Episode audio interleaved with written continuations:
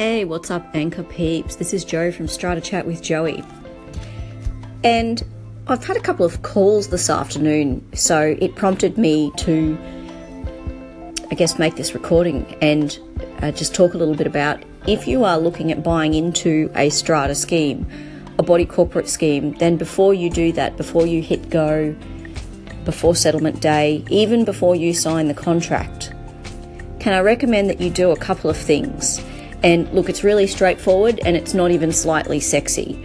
But the two things I want you to do is read read the documents that you're given by the, your solicitor or the documents that you're given by the real estate agent about the strata or body corporate property that you're thinking of buying. Read those documents. And the second thing is ask yourself some questions about who you are as a person. So let me give you an example. When you are handed a whole lot of documents from your lawyer or from the agent that's keen on selling the unit or apartment or townhouse to you, it'll contain things like bylaws and it may also contain, depending on whether or not it's a brand new complex and it's an off the plan sale, it may contain details about what your on site caretaker, if you have 30 units or more, is going to be doing for you. And it's also going to contain details about the money the caretaker is going to be paid. So when you receive the bylaws and details about the caretaker, those are the things that you need to read. There's a whole lot of other documents, but please start with that. You can read everything, you'll get 10 points from me. I'll throw in a t shirt. I don't care. If you're reading, great. Read the bylaws first of all because they're going to tell you what you need to abide by as somebody that's going to live there, assuming you are going to live there. The next thing you need to do when you're reading the caretaker's agreement, and I thoroughly recommend you do this, is you need to ask yourself these questions. Am I going to have a year from now, six months from now, two years from now, a problem with the fact that this caretaker is going to be paid money to look after the scheme, to walk around and look after the scheme? Am I going to have an issue with that? And the second thing you ask yourself is Am I going to have an issue with the jobs that the caretaker is getting paid to do for the money? Like, do I do I think in looking at well, the caretaker is going to get paid forty five thousand a year in the first year, and then fifty thousand in the year after that? Am I going to have a problem with him being paid that money if he is only required to sweep the common property once a month, or am I going to be okay with that? So thoroughly read those things.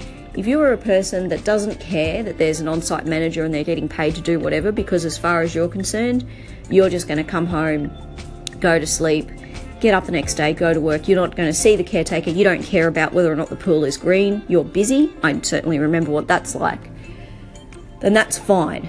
But if you're somebody that's, for example, home all the time, if you're going to have time on your hands, are you going to have a problem with the caretaker being paid, geez, even 170,000 a year if they're getting paid that money and they're sweeping the common property and they have to clean the pool twice a day?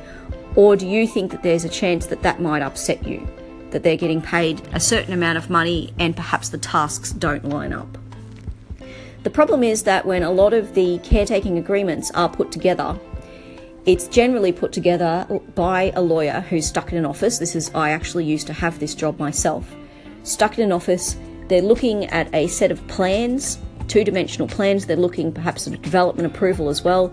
Maybe they've had a couple of conversations with the developer on the phone about the type of agreement or what they want to sell to a caretaker coming in.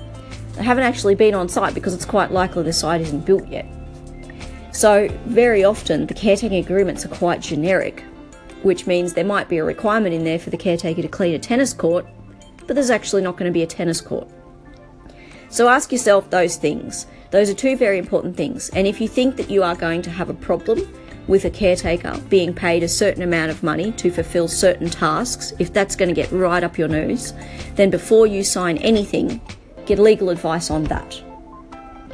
The worst thing in the world is for you to find yourself in a situation where you absolutely resent a caretaker being paid a certain amount of money for tasks that you think maybe it's not enough tasks. Who knows? Don't get yourself in that situation. It might be that you're actually not suited to live in a body corporate situation, in a strata scheme. Get legal advice, work out who you are, work out what's going to piss you off, and that's going to save you a lot of hassle.